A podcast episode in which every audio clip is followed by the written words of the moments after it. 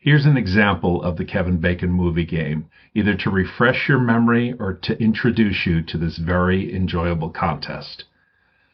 Let's say I challenge you to get from Tom Hanks to Margot Robbie in as few moves as possible.